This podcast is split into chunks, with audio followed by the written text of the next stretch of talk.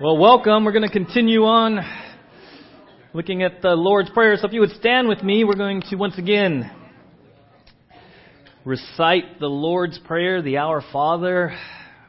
We've been looking at this all summer, really a model prayer, looking at the heart behind it all. So, uh, Matthew 6, 9 to 13. Ready? Begin. Pray then like this Our Father in heaven, hallowed be your name. Your kingdom come, your will be done, on earth as it is in heaven. Give us this day our daily bread, and forgive us our debts, as we also have forgiven our debtors. And lead us not into temptation, but deliver us from evil. Amen. You may be seated. So we've spent a lot of time walking through this, really the heart of the model prayer. What do we really doing when we pray, right? Are we praying or just saying? And we have looked through the foundation that says it's a heart relationship. It's a new covenant relationship with Father, with Abba, right? Father Abba, Father King, Father Provider, Father Communicator, Father Forgiver, and ultimately in this last one, talking about temptation, Father Protector, right? Temptation, testing, all of us, one out of one humans on this planet. We've been tested this week. Maybe you were tempted in that testing right? And what was what is temptation? What is the biblical definition of temptation? It's testing, but what is at the core of the testing for you and I is to act independently of God. To be put in a situation where we feel so pulled, so so compressed, so stretched, so angry, so bitter, so scared, so anxious, so worried that we feel we get to the breaking point and we just have to act. We just have to act. God's not, God's not revealing anything. God's quiet. God's not moving fast enough. God's not doing what I want him to do. So I'm just going to take control. So at the, at the root of biblical temptation and testing is this, this, uh, I got to act independently. I got, I got to take care of this. Right? It's to act independently.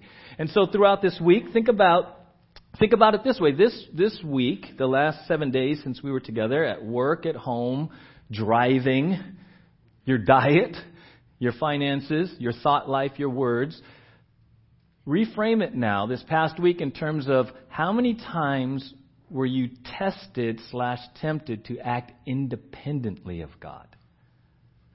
Where you knew even what the Bible said in that situation. You knew that your response wasn't biblical. You knew what you were about to do wasn't even biblical. But it was habitual. It was more comfortable.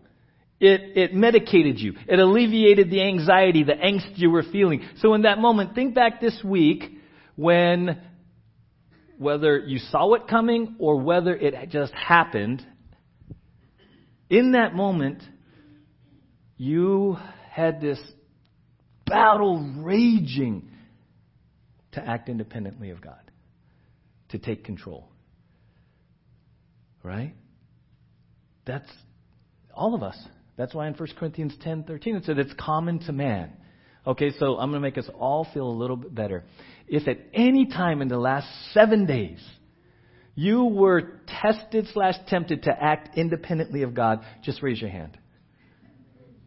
Okay, look around and put a smile on your face and say, You too? You too?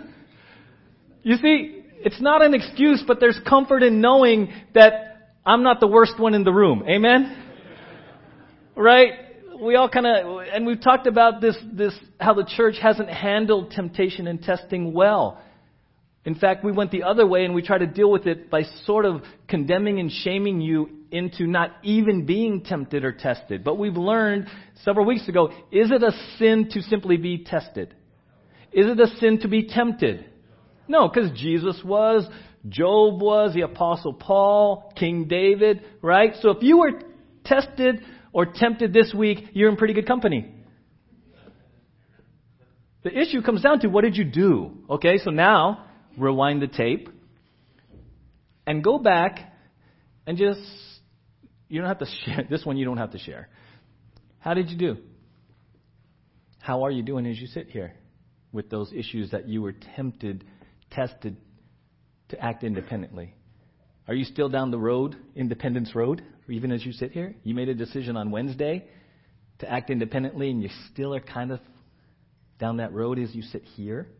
Knowing what God's will says, knowing you probably shouldn't be, you know, you got to pull over and get off the nearest, the closest off ramp, make a U turn and head back to God's will. How did you do this week in terms of, Lord, I really, I, I'm feeling it. I got I got to, I got to take this. I got to take this. How'd you do this week with that? How'd you do? Because we've seen that that really this this line where it says, you know, lead us not into temptation is really a heart of protect my heart. Lord, get me get me to a place where I'm so able to trust you even though I don't understand what's going on, even though it feels horrible, even though everything in me, all the habits, growing up independent, growing up self reliant, growing up self sufficient, everything in me is screaming to act independent right now. Lord, keep, keep my heart tender and, and, and trusting. That's the heart of this, right? And, and we looked at last week, if we're going to, as a church, walk through and one another, one another, and grow in our relationship with God. In the area of temptation, we have to be wise to what the enemy's doing to all of us. To all of us. If I, if, in order for me to not be so condemning and finger wagging to Scott, if we both understand that the devil is working on both of us in the exact same way, I can have compassion on him. But when we, when we bear our heads in the, in the ground and, and we, we refuse to own our own stuff and how we're being tested in the same way, then, then we turned in, then it just turns in being critical. How could you? And you played guitar, you're on the worship team? Right? And you hang out with Pat? We told you about Pat. That was because your defense. I was defending you too. So, right, know. right, Pat? You got that. And that ponytail. What is that? Right? I mean, so. Right? Got to be careful of it, guys. You know, be careful with that. If we're not careful and we don't understand what's going on, what we call around here under the hood, what, how the devil's poking and prodding, and, and, and the same strategy he used in the garden in the perfect setup, and they fell. Same strategy we saw last Sunday. If we're if we're not willing to accept that that's happening to me, then I'm going to be more like this at you. Shame, shame, shame, shame, shame, shame, shame. But if I go, wait, ooh, me too, then we're in this together. Then instead of this, it becomes we. It becomes one anothering. Right? And what did we see last week? We, we looked at the garden. And, and we saw at the core that the devil, back then in the garden, and 2019, you and me this week, some of you right here as you sit here right now, he's trying to do three things, right? At the core. What did he do with Eve? He wanted doubt. And once he got doubt, go ahead, Eileen. Once he, once he played on doubt, God's not a good God. God's hiding something from you. You can't trust God. Once he gets into your mind, head, and our heart about God's goodness, God's will, God's plan for you as his child, Abba, remember, right? Once he starts working on doubt, it's not too far away for us to go, okay, yeah, I can't trust him. So then we deny or disregard his word. And now instead of the authority of his word, who becomes the authority? Me. Me, myself, and I. Right? So, so the same strategy. Doubt comes in. Think about this past week. The areas where you're struggling, where you're tested and tempted, what are you doubting God for? What are you what are you what are you trusting God for? And where right now, maybe as you sit here, you're a little bit shaky if God's going to come through. It's the same strategy. It's a doubt. We're not so sure anymore. We can trust the Bible. So we start to lean on our own understanding. We decide what's legit and not. And then it leads to disobedience. We take control. Same strategy, right? I've shared this with you before. It goes back to our belief structure, right? Another way to look at it beliefs, thoughts, emotions, actions. The devil wants to attack you at your belief. At your belief. So if you're worried, right? Matthew 6 says, don't worry about what you're supposed to eat and all that, the material things, right? It says, don't worry. And why aren't we supposed to worry in Matthew 6? Because your Father knows, right? But if you look at it here, if your action is worry, anxiety, fear about these very things, you got to ask yourself, am I really believing my Father's going to take care of me? You see how it goes back. You got to ask yourself this week, in the areas that you've been tested and tempted, where are you being really challenged at belief? Because that's where you and I get really, really tested to act independently, is when we no longer, or our, our foundation of belief in a loving, providing Father, right? If that gets shaky, we're no longer believing it, we step in and fill the gap. We just step in and fill the gap, right? And there's a whole progression. We looked at that thoughts, emotions, actions. And here's the grand scheme, the grand deception of the devil when he gets us to walk down these paths, in the very end, we justify, we excuse, we rationalize, and, and, and something, we start saying things that we never thought we would ever verbalize. Something like this. I know what the Bible says, and I know I shouldn't be doing this, but I think it's best.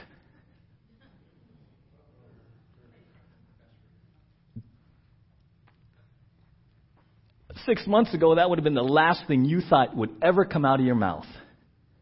But you were so tested, so tempted, so stretched, so pulled, your belief structure is rocked, your thoughts, your, your, your emotions are all playing it, and suddenly, the grand deception is you are able, with peace and conviction, to say, I know this is what the Bible says, but I'm doing this. That's how it plays out. That's the grand deception is when we get to the place where we actually feel good about disobedience. We feel good, we're comfortable with it, we justify it, we rationalize it, and we go on our merry way. Right? That's the progression. Proverbs 14:12 says there is a way that seems right to a man, but its end is the way of death. That's what the devil gets. He gets in our head, he convinces us it seems right, feels good, makes sense to me, everyone else is doing it.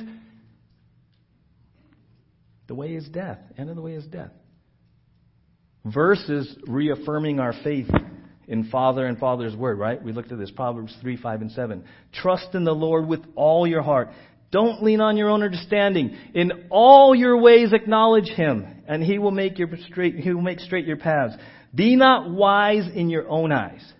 Fear the Lord and turn away from evil. This verse right here might actually be the one that some of you need for right now in your life. You're being tested and tempted right now, and your trust is wavering.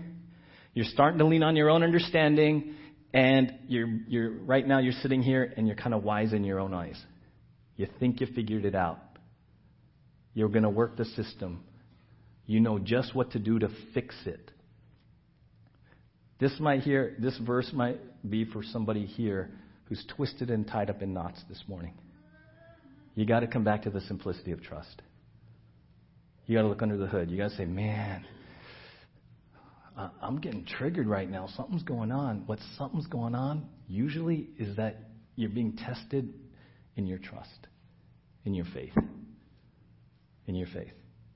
And when that rocks, suddenly you lean on your own understanding. We go back to what we know. Okay? So, having said all of this, knowing the enemy's strategy, knowing it's coming, reaffirming our faith, even here. What do we do when we blow it? What are we supposed to do? Perhaps before you put your head down on your pillow tonight, you may blow it one or more times. What are we supposed to do? Right? We looked at this in the other forgive us our debts, right? Restoration through confession and repentance, 1 John 1 9. If we confess our sins, he is faithful and just to forgive us our sins and to cleanse us from all unrighteousness. All right, so here, liberation from some of you and me who right now go, roll, row. I've been acting independently, Mark. I haven't been trusting. He already outed me, and it's only 1035. I've been outed. Here's the good news. You can make it right right now as you're sitting here. Don't even wait till the end of the sermon. If there's an area or areas of your life this week where you are just been outed, that you've been acting independently, I'm going to give you an opportunity right now. And here's the crazy thing. 1 John 1 9 says, if you confess. The word confess in the Bible means to agree or say the same thing. Which means if I confess my sin, all I'm saying is, God, you call this sin. In your word, you call this sin. I confess. I'm calling it sin. That's the word confess is just to agree and call it what he calls it. So, if you have been sinning in an area of temptation and testing, you've been acting independently, we're to confess it, and according to that verse, what does he do? When? Right now! Amen? All right, so here's what we're going to do. We're going to have a little application. So we're going to sit quietly. And if you need to confess right now before God something where you've been acting independently, disobedience, whatever, confess it. Tell Him the best way you know how you want to turn from it as you sit here. And we're all going to get God's forgiveness for this area. Can we do that right now? All right, let's pray. Father, you say in 1 John 1 9, if we confess our sins, you are faithful and you are just to forgive us and to cleanse us from all unrighteousness. Father, we have been tested. We have been tempted this week. Father, there is nothing hidden from your sight. Nothing. We're good at fooling others, and we're actually pretty good at fooling ourselves. So, Father, in the best way we know how, we're going to lay ourselves bare before you. And we're going to have a time, just a quiet confession, agreement with you in the areas of sin, according to your word. Father, our desire is to honor you, and the word repent is simply to turn, to turn from acting independently, to turn back to you. So, Father, we're just going to pause, have a time of confession and repentance.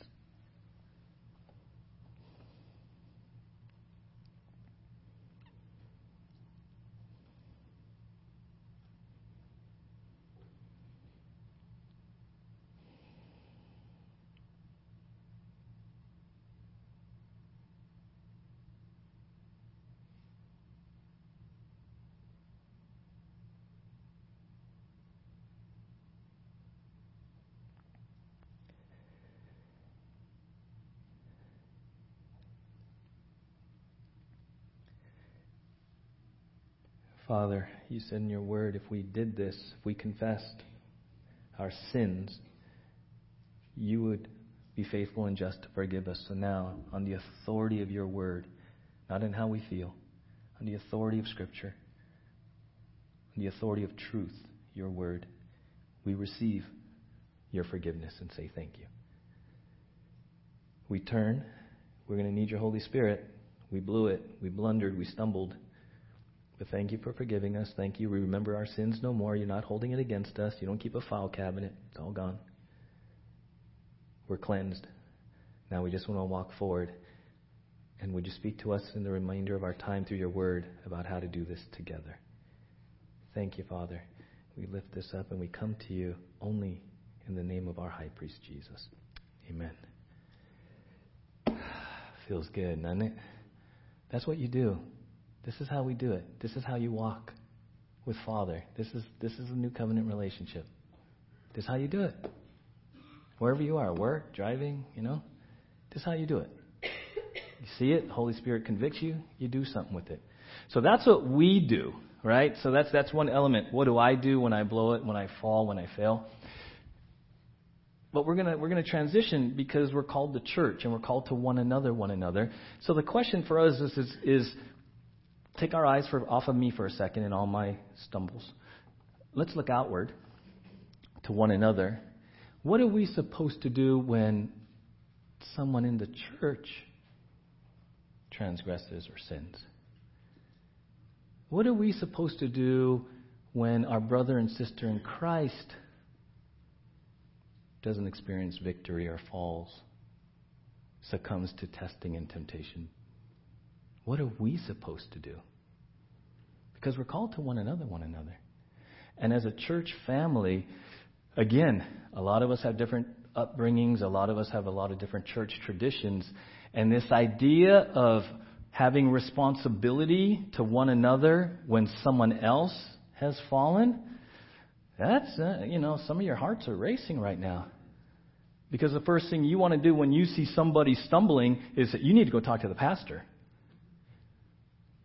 Right? We're going to see in Scripture, no, it's one another. We have a great responsibility to one another when it's our brother and sister who have stumbled. It's our brother and sister who have fallen. Right? In high school, uh, I played football and did pretty good. And uh, when I was a junior, I got put up to the varsity. I was a wide receiver, and you want to prove yourself, you want to show yourself. So I remember this very distinctly. Uh, I got it put into my first game. They threw me the ball, and I caught it.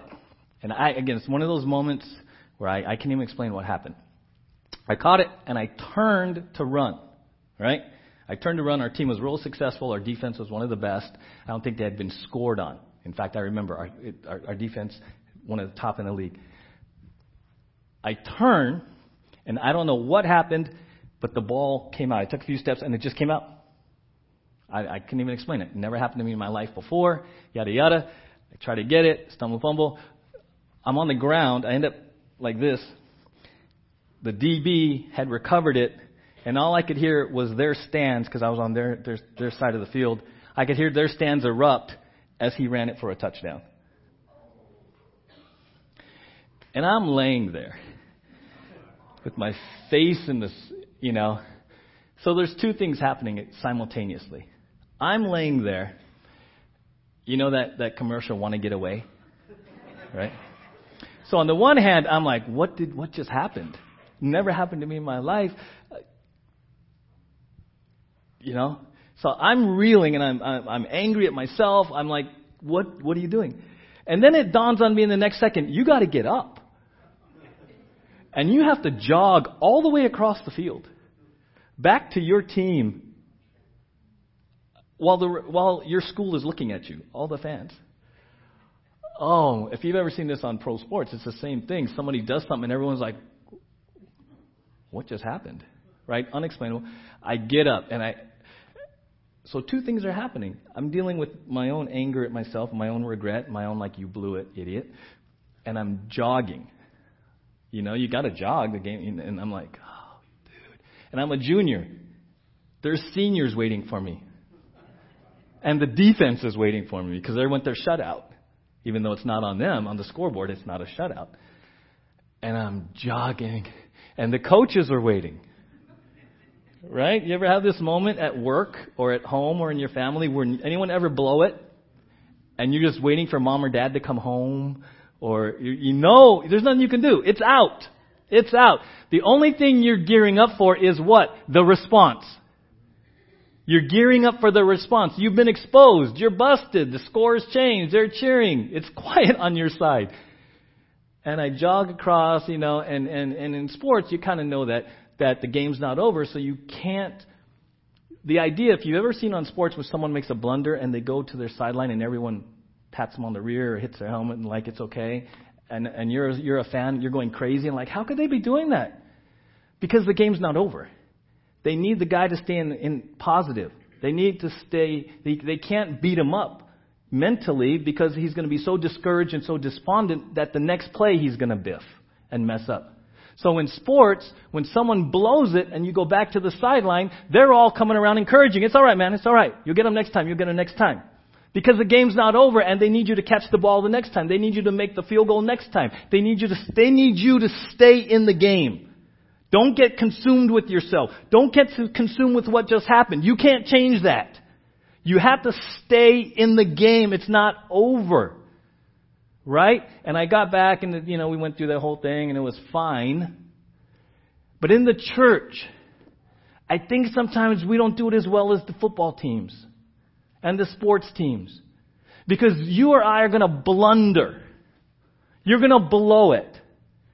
And you're going to be dealing with two things, the same two things. How could you do that? I can't believe you did it again. You idiot.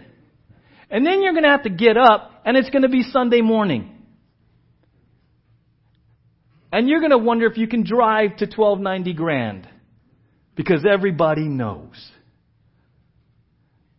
And in the same way that I was jogging back to the team, wondering what kind of reception I was going to get, Some people in the church who blow it wonder what kind of reception they're going to get the next time they show face.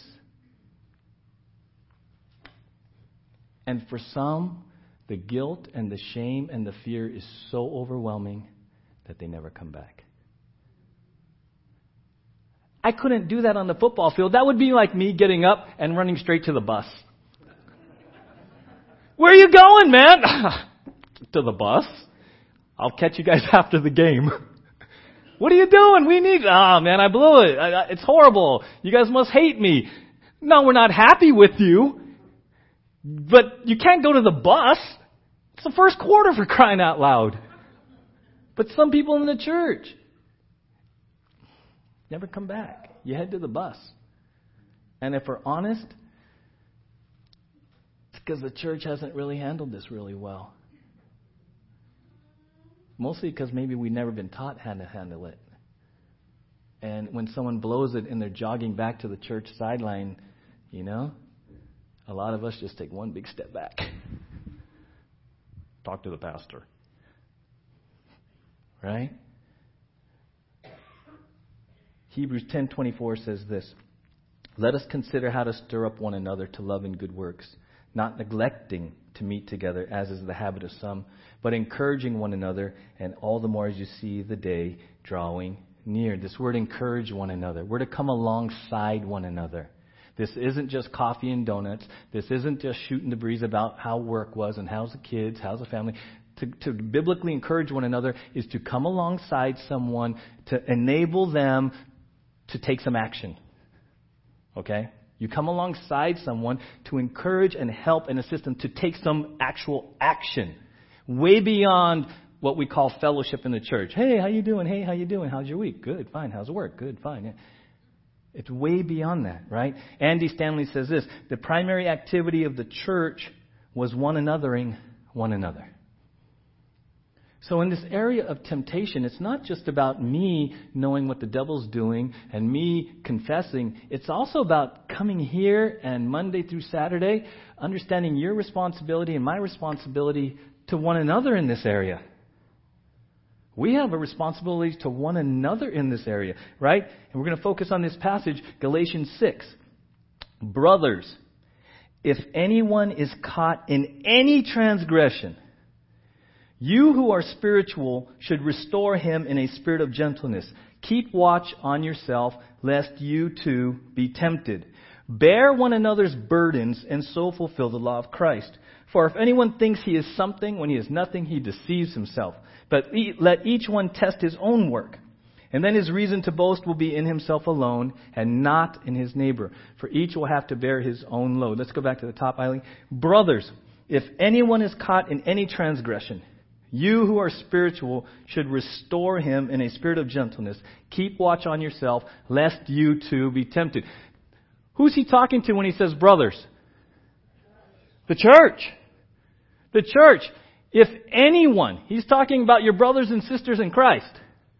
If anyone is caught in any transgression, not just the biggies, not just the one you see on TV, not just the ones that flash across your, your news feed, any transgression. Forget the biggie. This, it, this is any.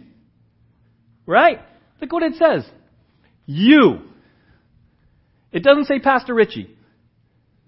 It doesn't say Elder Bill. Elder Mark. It says you. Who is the you? Okay, make it singular. Who is the you? Oh, me. All of us, right? The church. You who are spiritual should restore him in a spirit of gentleness. When it says spiritual, he's talking, remember, the context is the church. This is the church's respons- responsibility. When it says spiritual, it means those who are walking in the Spirit. Those who are yielded and submitted. It does not say you who are sinless. Big difference. It says you who are spiritual. Right?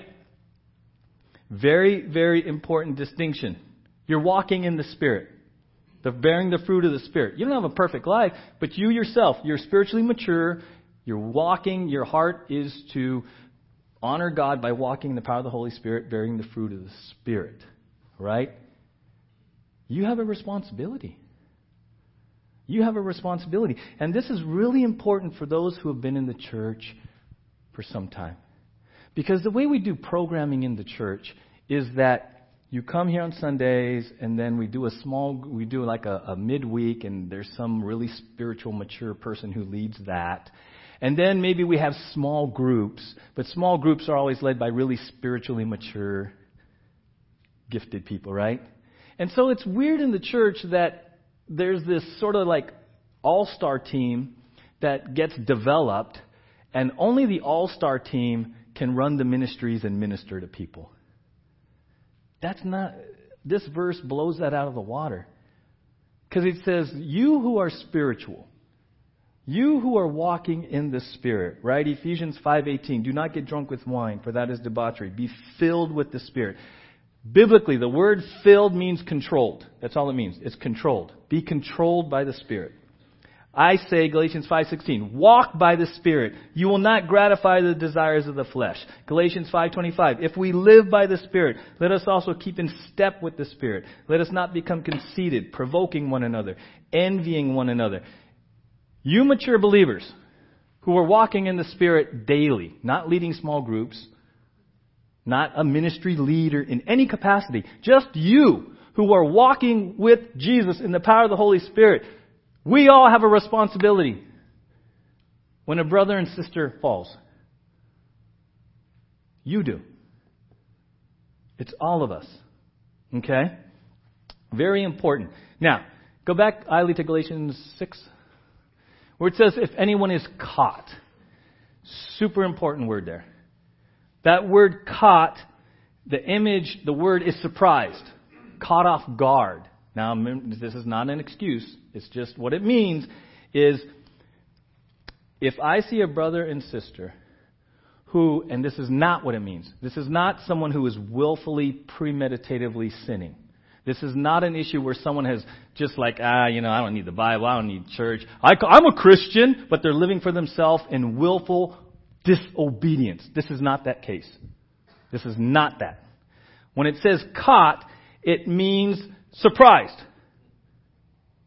Okay? It means a situation happened, circumstances lined up in such a way that this person who actually was following Jesus and wanted their best to honor Jesus daily, it just lined up, circumstances just collided, it was a perfect storm, and they blew it.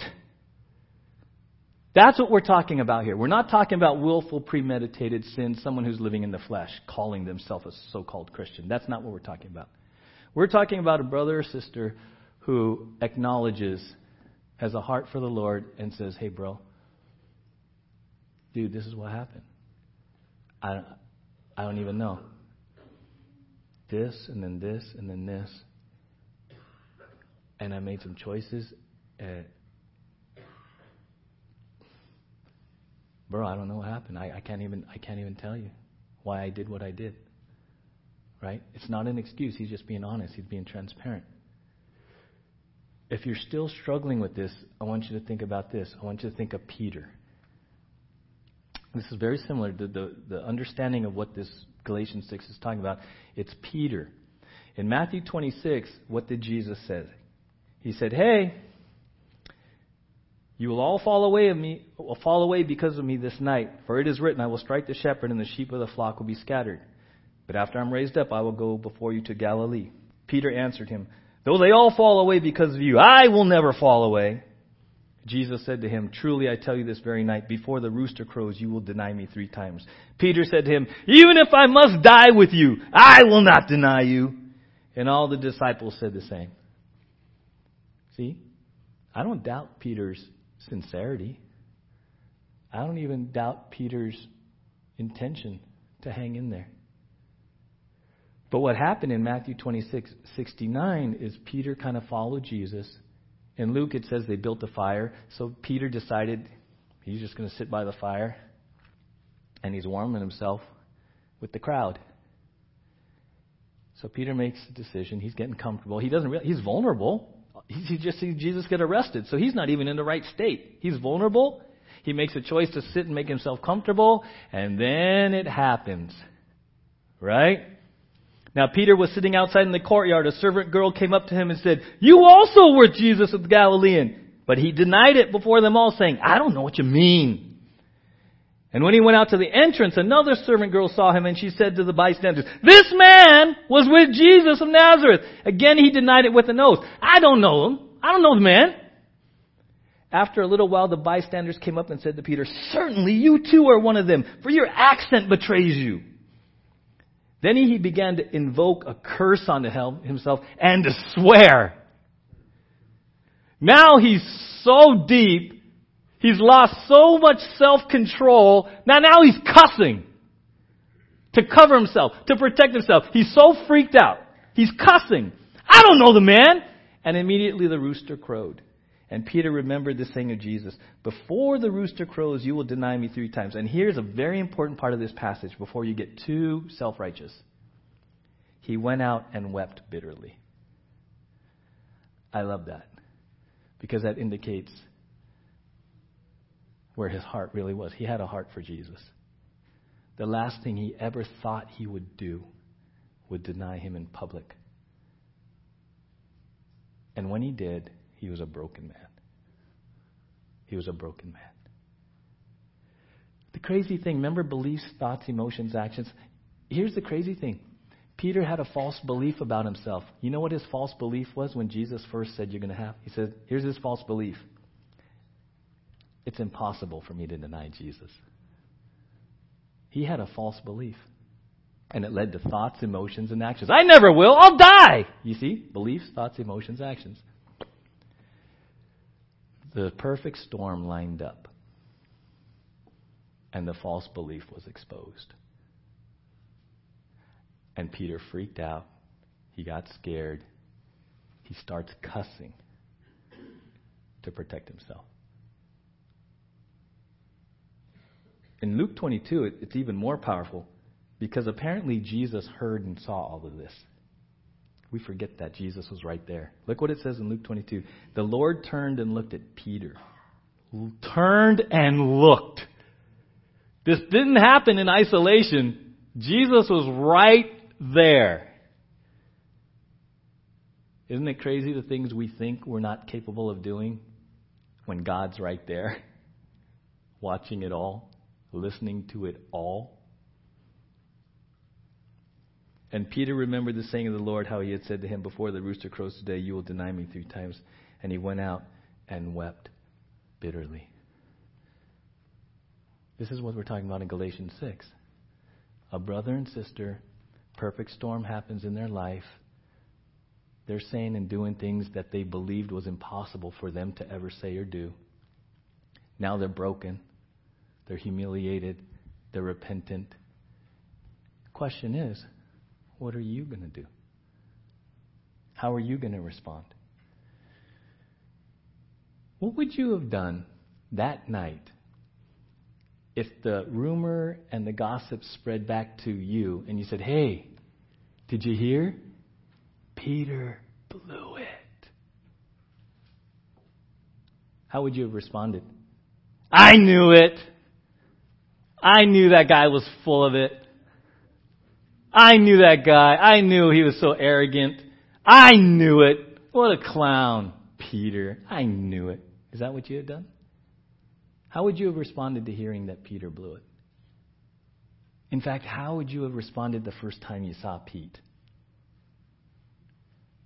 Would it, would it, would it have been a, hey, all right, man, come on, stay in the game? Or would you said,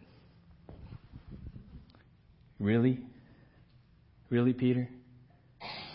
and Jesus was right there. He told you what you were going to do. But no! No, no, no. You had to make this bold statement that you would even die with him. Well, how'd that work out, Pete? He was 10 feet away from you. How could you? Idiot. How would you have responded to Peter? Because here's the challenge a lot of us grew up in those environments where you blew it, and for some reason people thought the best way to get you to stop blowing it was to beat you up. To scare the bejeebies out of you so you never do that again. Right? How would you have responded to Peter? Because here's the deal, guys. You're surrounded by Peters right in this room. And you might be a Peter in this room. And there's a question that applies to everybody here and everyone listening online. When you blow it, are you able to go to someone in honesty and transparency and say, Brother, sister, you got some time? And if someone else blows it, how are you going to respond? What are you going to do? What are you going to do? That's why it says you who are spiritual, you got to do it in the spirit. Because the fruit of the spirit is what? Gentleness. I put up Galatians 6 1, right? It says, You who are spiritual should restore him in a spirit of what? Gentleness. Gentleness is a fruit of the spirit. It's a fruit of the spirit. Because in your flesh, and in my flesh, quite honestly, you might be thinking certain things like, How could you do that? What were you thinking? You just lost your family. You just lost your job. You're going to jail. What are you doing? That's not how I raised you. What do you think? You might be thinking all of that. That might be a first reaction in the human level. But you got to do it in a spirit of gentleness, which means you got to say, Father, you're going to have to help me with this one. Because everything in me right now is pretty angry at this person. Everything in me right now wants to be kind of condemning. Everything in me right now wants to be really critical and harsh It takes a work of the Holy Spirit. Right? If you're a parent, you kind of even know what I'm talking about. To the nth degree. Right? It's not an excuse. It doesn't mean you don't discipline. It doesn't mean you don't bring. You don't, what we're talking about is the heart issue. It's a heart issue. It's a spirit of gentleness. And then look, the scripture turns it right back. Keep watch on yourself. So it's not even gentleness, it's humility. Honesty and humility. Keep watch on yourself, lest you too be tempted. He's like, hey, you better come in the spirit of gentleness, because you're human too. And before you start throwing rocks at your brother, check your own self, buddy. Because in the next instant, you might be going to him because you just blew it. This is what it means to one another, is we come to each other in a spirit of gentleness and humility and honesty and compassion. And we say, all right, let's look under the hood together. Let's just look. And it's going to be messy. And it's going to be inconvenient. And it's going to take time. And there's going to be a, not a quick fix. And I can't just give you two verses and make it go away. You're going to cry. You're going to scratch your head. You're going to let someone vent in anger. Because this is what we do. This is what we do as the church, right? Augustine says this There is no sin which one person has committed that another person may not commit also.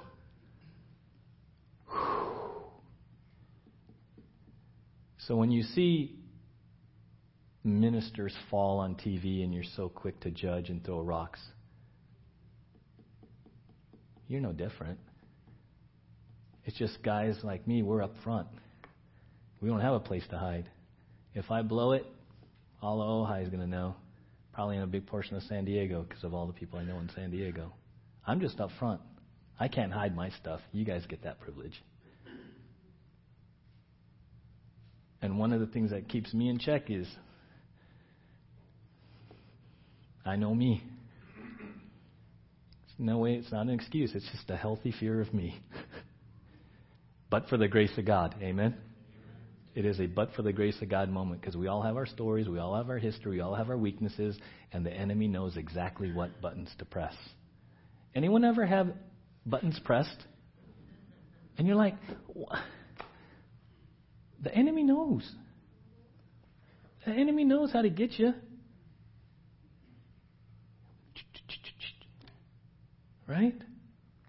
1 Corinthians 10:12 Therefore let anyone who thinks that he stands take heed lest he fall. You got to be real careful about spiritual pride. You got to be real careful about thinking you got it all together and how could so and so be such a dummy and do that. You go down that road, you're probably to be making the next call to somebody to come help you. You got to be real careful about self righteousness in the church and spiritual pride. A guy named Schreiner says this arrogance cuts people off from the lives of others, but it is also deceitful. For those who are proud are impressed with themselves, when in actuality they are nothing. Those who help others in their spiritual struggles must be conscious of their own sins, and thereby they will not fall prey to the deception that they are part of the spiritual elite. There is no spiritual elite. We're all sinners saved by the grace of God. We're all in process. We're just all in process. And but by the grace of God, you and I could do some pretty sinful things before this day was over. But by the grace of God. Amen? That's just truth. That's just truth. But there's also joy in that because of the grace of God. Amen? Don't let that, just have it a healthy, but a healthy joy. Bring the joy into that, that you don't even want to do that stuff. Any one of you, any one of you like, think of your old self and you're like, I don't even want that life anymore. Anyone? Isn't that a hallelujah moment? You're like, yes! Okay, so celebrate that too. Right? He changes your desires. He empowers you to walk in godliness and holiness. He wants you to bear the fruit of the Spirit. Celebrate that. All the time being healthy, a healthy estimation that you're probably that close away if you clicked into the flesh. Amen? That's just truth. If you keep those two, you'll be able to come with each come at each other and one another in compassion, right? It says bear one another's burdens and fulfill the law of Christ. This word bear is when someone is oppressed with this crushing weight in their life. We're to come alongside and offer to bear it with them. Hey, you're not alone. Hey, what can I do to help you? I'm here.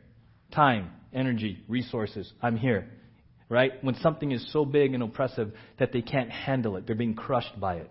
We all have personal responsibilities, but if you see a brother and sister being crushed and, and just weighed down with something, we have, we're, we're commanded to bear that burden with them. We're commanded to bear that burden with them, and that's inconvenient. Because people, people's lives don't mesh up with my schedule all the time. You know? People are like, what do you do? Don't you just work one day a week on Sunday mornings? I'm like, I wish. no, I'm kind of like on call 24 7. I've gotten calls at like 12 and 1 a.m. Hey, I'm not, I, I like, I've driven to people to the ER at 1 a.m. and stayed with them till 4 a.m. That's kind of my job. That's what I do. But weird, that's what we're supposed to do. We're all supposed to be available at 1 a.m. for one another. Because we're all supposed to be bearing each other's burdens. Right? My number is just on all your bulletins, so I guess I'm easy. But truth be known, it's, it's a we. It's a we, right? And what is the law of Christ? It's just love. It's loving one another. John 13, a new commandment I give you, that you love one another just as I have loved you. You also are to love one another. By this all people will know that you are my disciples if you love one another. James 2:8. If you really fulfill the royal law According to Scripture, you shall love your neighbor as yourself. You are doing well. So we bear one another's burdens to fulfill the, the law of Christ, which is what? Love. Bear one another's burdens. Just love each other. What kind of love? It's called agape love. Self sacrificial love. Self sacrificial love. I don't want anything back. It's for your benefit. It's for your benefit. Time, resources, energy, this love, God so loved, that's agape love, ultimate example. That's the same love we're supposed to extend to one another, self sacrificial. Okay? It's not just theory, it's in practice. And it's not compromising. We're to speak the truth, but we're to speak the truth in. All right? We speak the truth. This church is rooted on the authority of Scripture, the truth of Scripture. We're not here to beat anyone up. We're not here to bash you over the head. We're going to speak the truth in love. We're going to speak the truth in love because we believe this is the best thing for you. It's your choice, though. We're just going to speak the truth in love. All right? We're not going to beat you over the head. Right? And then Galatians 3 4 says, For if anyone thinks he is something when he is nothing, he deceives himself. But let each one test his own work, and then his reason to boast will be in himself alone and not his neighbor. What he's talking about in 3 and 4 is just pride. In the church, he says, hey, you know what? Don't compare. Don't compare yourself. Because once you slide down comparison and you get prideful, you start looking down on people. Wow! Serves them right. Oh, they did it themselves. Let them dig out. Right? I would never do that. Why should I help? That was their choice. I've heard it all in 30 years. Reap what you sow. We get all biblical. Hey, well, reap what you sow. Duh. I, how could they? Well, reap what you sow. Reap what you sow, brother. What, what, that's just arrogance. It's pride. We start looking down on people. Right? Can't do that. Can't do that. Love this quote. It says, The one who thinks himself too spiritual to assist a brother in trouble or in need is deceived. Blinded by conceit, he may claim to be spirit filled, but he isn't. For the Spirit moves godly men to help each other. God's estimate of spirituality has more to do with the way one pays his bills, speaks to his wife, raises his children, and serves an employer than with the stand on doctrinal issues or emotional experiences. It's about how you live. But what does the church do? Oh, no, we're spiritual here. We got our statement of faith. And by golly, not budging on our statement of faith, but that becomes your sense of and source of spirituality, you missed the boat. You missed the boat. Walking in the Spirit should actually give you a greater compassion for other. If you have been a Christian for a long time and your compassion and willingness to help other believers is actually waning, you got to call time out. It's actually supposed to be reversed. The more you walk with Jesus, you're supposed to have a greater compassion for others. It's supposed to go that way. But the church in America has kind of made it this way more, more, me, me, me, me, me. No. If you're walking with Jesus in the power of the Holy Spirit, you're supposed to be giving out more. So flip it. Just flip it, right? Philippians 2 Do nothing from selfish ambition or conceit, but in humility count others more significant than yourselves. Let each of you look not only to his own interest, but also to the interests of others. See, in a church, unfortunately, church in the USA is all about my interests. Good sermon, good music, Good donuts, good coffee, good facility, good lighting, good AC. It's all about me, me, me. What am I going to get on a Sunday? What am I going to get on Tuesday? What am I going to get from the women's group? What am I going to get from the men's group? What are my kids getting in Kingdom Kids? It's me, so me centered. It's so me centered that when someone blows it and sins and falls in temptation, we don't even know what to do anymore. Well, you should call the pastor. We missed it. We've been deceived, right? John Brown says it best. The, great, the greater advance a man makes in true Christianity, the more humble he becomes. He gets better acquainted with himself, more emancipated from the dominion of self love, and obtains higher and juster ideas of that holiness which is the object of his ambition. You just get it better. The more you love Jesus, the less you love yourself, basically. The more focused you're on Jesus, the less focused you're on on me, myself, and I. That's what he's saying, right? So we don't compare. We have a responsibility. We have a responsibility. Romans 14:10 says this, "Why do you pass judgment on your brother? Or you, why do you despise your brother? For we will all stand before the judgment seat of God. For it is written, as I live, says the Lord, every knee shall bow to me, and every tongue shall confess to God." So then each of us will give an account of himself to God. I'm not here to judge you. You're going to stand before God. I'm here to encourage you. I'm here to speak the truth in love. What you do with it is on you. I love you dearly. You know? It's not, you know, being the messenger is not always fun and pleasant. Lots of times I've had to be the messenger and people have walked away from this church and from me and they don't like me anymore because I just tried to be the messenger. That's just part. That's par for the course, right? They're accountable. You're accountable. You're accountable. We're all going to stand before the judgment seat of God. I'm just trying to help encourage you along the way. Amen. That's all we're trying to do with each other, right? Galatians 6 5 says we will each have to bear our own load, which means this.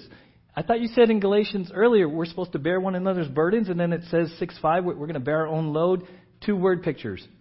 When it says bear one another's burdens, that's like a big old backpacking backpack that's weighted down, 50 pounds of stuff, and you're like, oh, I can't carry this, it's crushing weight. That's what we're supposed to bear. And when Galatians 6 5, when it says each will have to bear his own load, what they're talking about there is a soldier's knapsack. And every soldier has his responsibility to carry his own stuff. In the church, you and I have our own responsibilities to carry our own stuff. We have personal responsibility. So what the, what the passage is talking about is we all have personal responsibilities, but when life comes and it heaps crushing weight on you, we all have to step in and help one another. That's what he's talking about, right? So it has to do, if we're going to one another, one another in testing and temptation, A, you got to check yourself. You got to be spirit filled. You got to do it in a spirit of gentleness. You also have to have a heart of compassion. And I think sometimes, we're going to close with this, I think sometimes in the church, we tend to think kind of the worst of each other than the best. What do I mean by this? I read an article, uh, it's very interesting. It was a guy in a ministry, and he says one of his interns that worked with him had a brother who was in law enforcement and his brother got shot while on the line of duty. And the intern told him when when everyone was responding and everything was going down, just being this guy's brother, saying his name, everyone loved, support, the community came alongside, there was camaraderie, right? There was love. Even though maybe there's bickering day to day in the police once something big like this happened, everyone comes together. Right? Everyone in the station comes together, rallying around this family because a brother has been shot in the line of duty. And he was he relayed this. And then he said, you know, he said, a sister in the Lord came to him, and she had blown it morally with a guy. And he says this I wonder if in the family of God our failures in the community come because we are blind to the life and death struggle we are in. The enemy seems mythical, not real. The bullets aren't actually flying. Our souls aren't actually in danger of being devoured. Or are they? You see, he, he likened an officer who, who was, was shot in the line of duty to a, a brother and sister in the Lord who was wounded in the line of duty of following Jesus. Right? And and he goes on to say that, that this sister in the Lord who came to him having this moral failure, she was actually scared to go to the church out of fear of what the church was going to say and do and how they would react. But she was wounded in the line of battle. She loved Jesus. Situations arose. She succumbed to sin. She was confessing it to someone and terrified to go to the church. And, and his point in this story was you know, when an officer, he says this, I'll quote him. He says, When a cop takes a bullet, the assumption is that he was in the right place doing his duty. He was taking the enemy head on. He was in the fight instead of on the sidelines. And then he says this Shouldn't we make the same assumption when a Christian takes a bullet?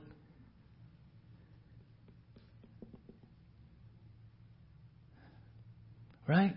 You hear it, officer gets shot, and we're like, oh my gosh, that guy was just doing his best. He was trying to, he was doing right, the assumption that he was where he needed to be, and the, and it's so painful and horrible because because he, he he he was wounded in the line of duty. And yet, when it comes to the church, why is it that when you blow it, I'm like, what'd you do wrong? Where'd you blow it, Jordan? Again? This is probably your fault. Isn't it crazy how we do that? Instead of me just saying, Jordan, bro, I know you love Jesus. Let's talk, man. You're wounded. Come on. What happened? What happened? Why don't we show the same compassion to brothers and sisters who are wounded in the line of duty? Right? How would that change the church? How would that change this church? if we had such a deep one another in relationship, a deep love for Jesus and each other, where we deeply knew that we could go to even go to one person and say, "Dude, I've been wounded in the line of duty. I'm hurting." And rather than finger wagging and like, "How could you?" and "What did you do wrong?" we get somebody in our life that says, "Let's talk." In a spirit of gentleness, in a spirit of humility, a brother and sister says, All right, I'm with you. I'm with you. Let's do this together. As long as it takes, agape love, self sacrificial. I'm here. Give me some of that burden. Give me some of that burden, bro. You don't have to do this alone.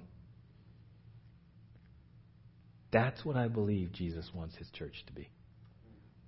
That's why he says, if we love one another that way, the world's going to know we're his disciples. It's a spirit of gentleness.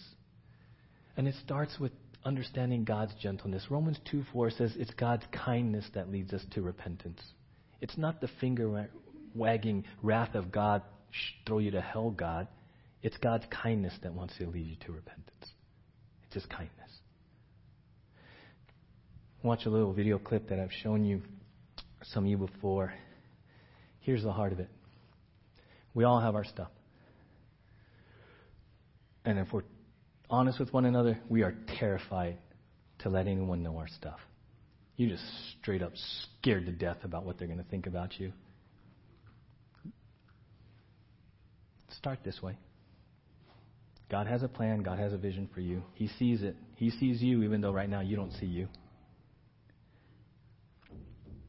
This video is called Beautiful Things. And you're a beautiful thing because you're a child of God. Watch the video, and I pray God ministers to you.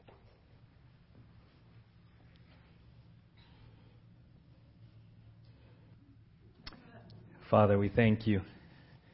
Everyone in this room, you say we are your workmanship, and you are faithful to complete what you have begun. And yet, Father, every day, it's relentless, the testings and the temptations the things that come at us from the enemy and the world and the flesh. And if we're honest, uh, man, it's times when we just scratch our head about decisions we make and things we say and things we do that maybe just a short time ago we thought we would never. And so, Father, uh, we confess these before you. Thank you that it's your kindness that leads us to repentance. Lord, I pray that we would be a church of gentleness and compassion, a church that speaks the truth in love, a church of true encouragement,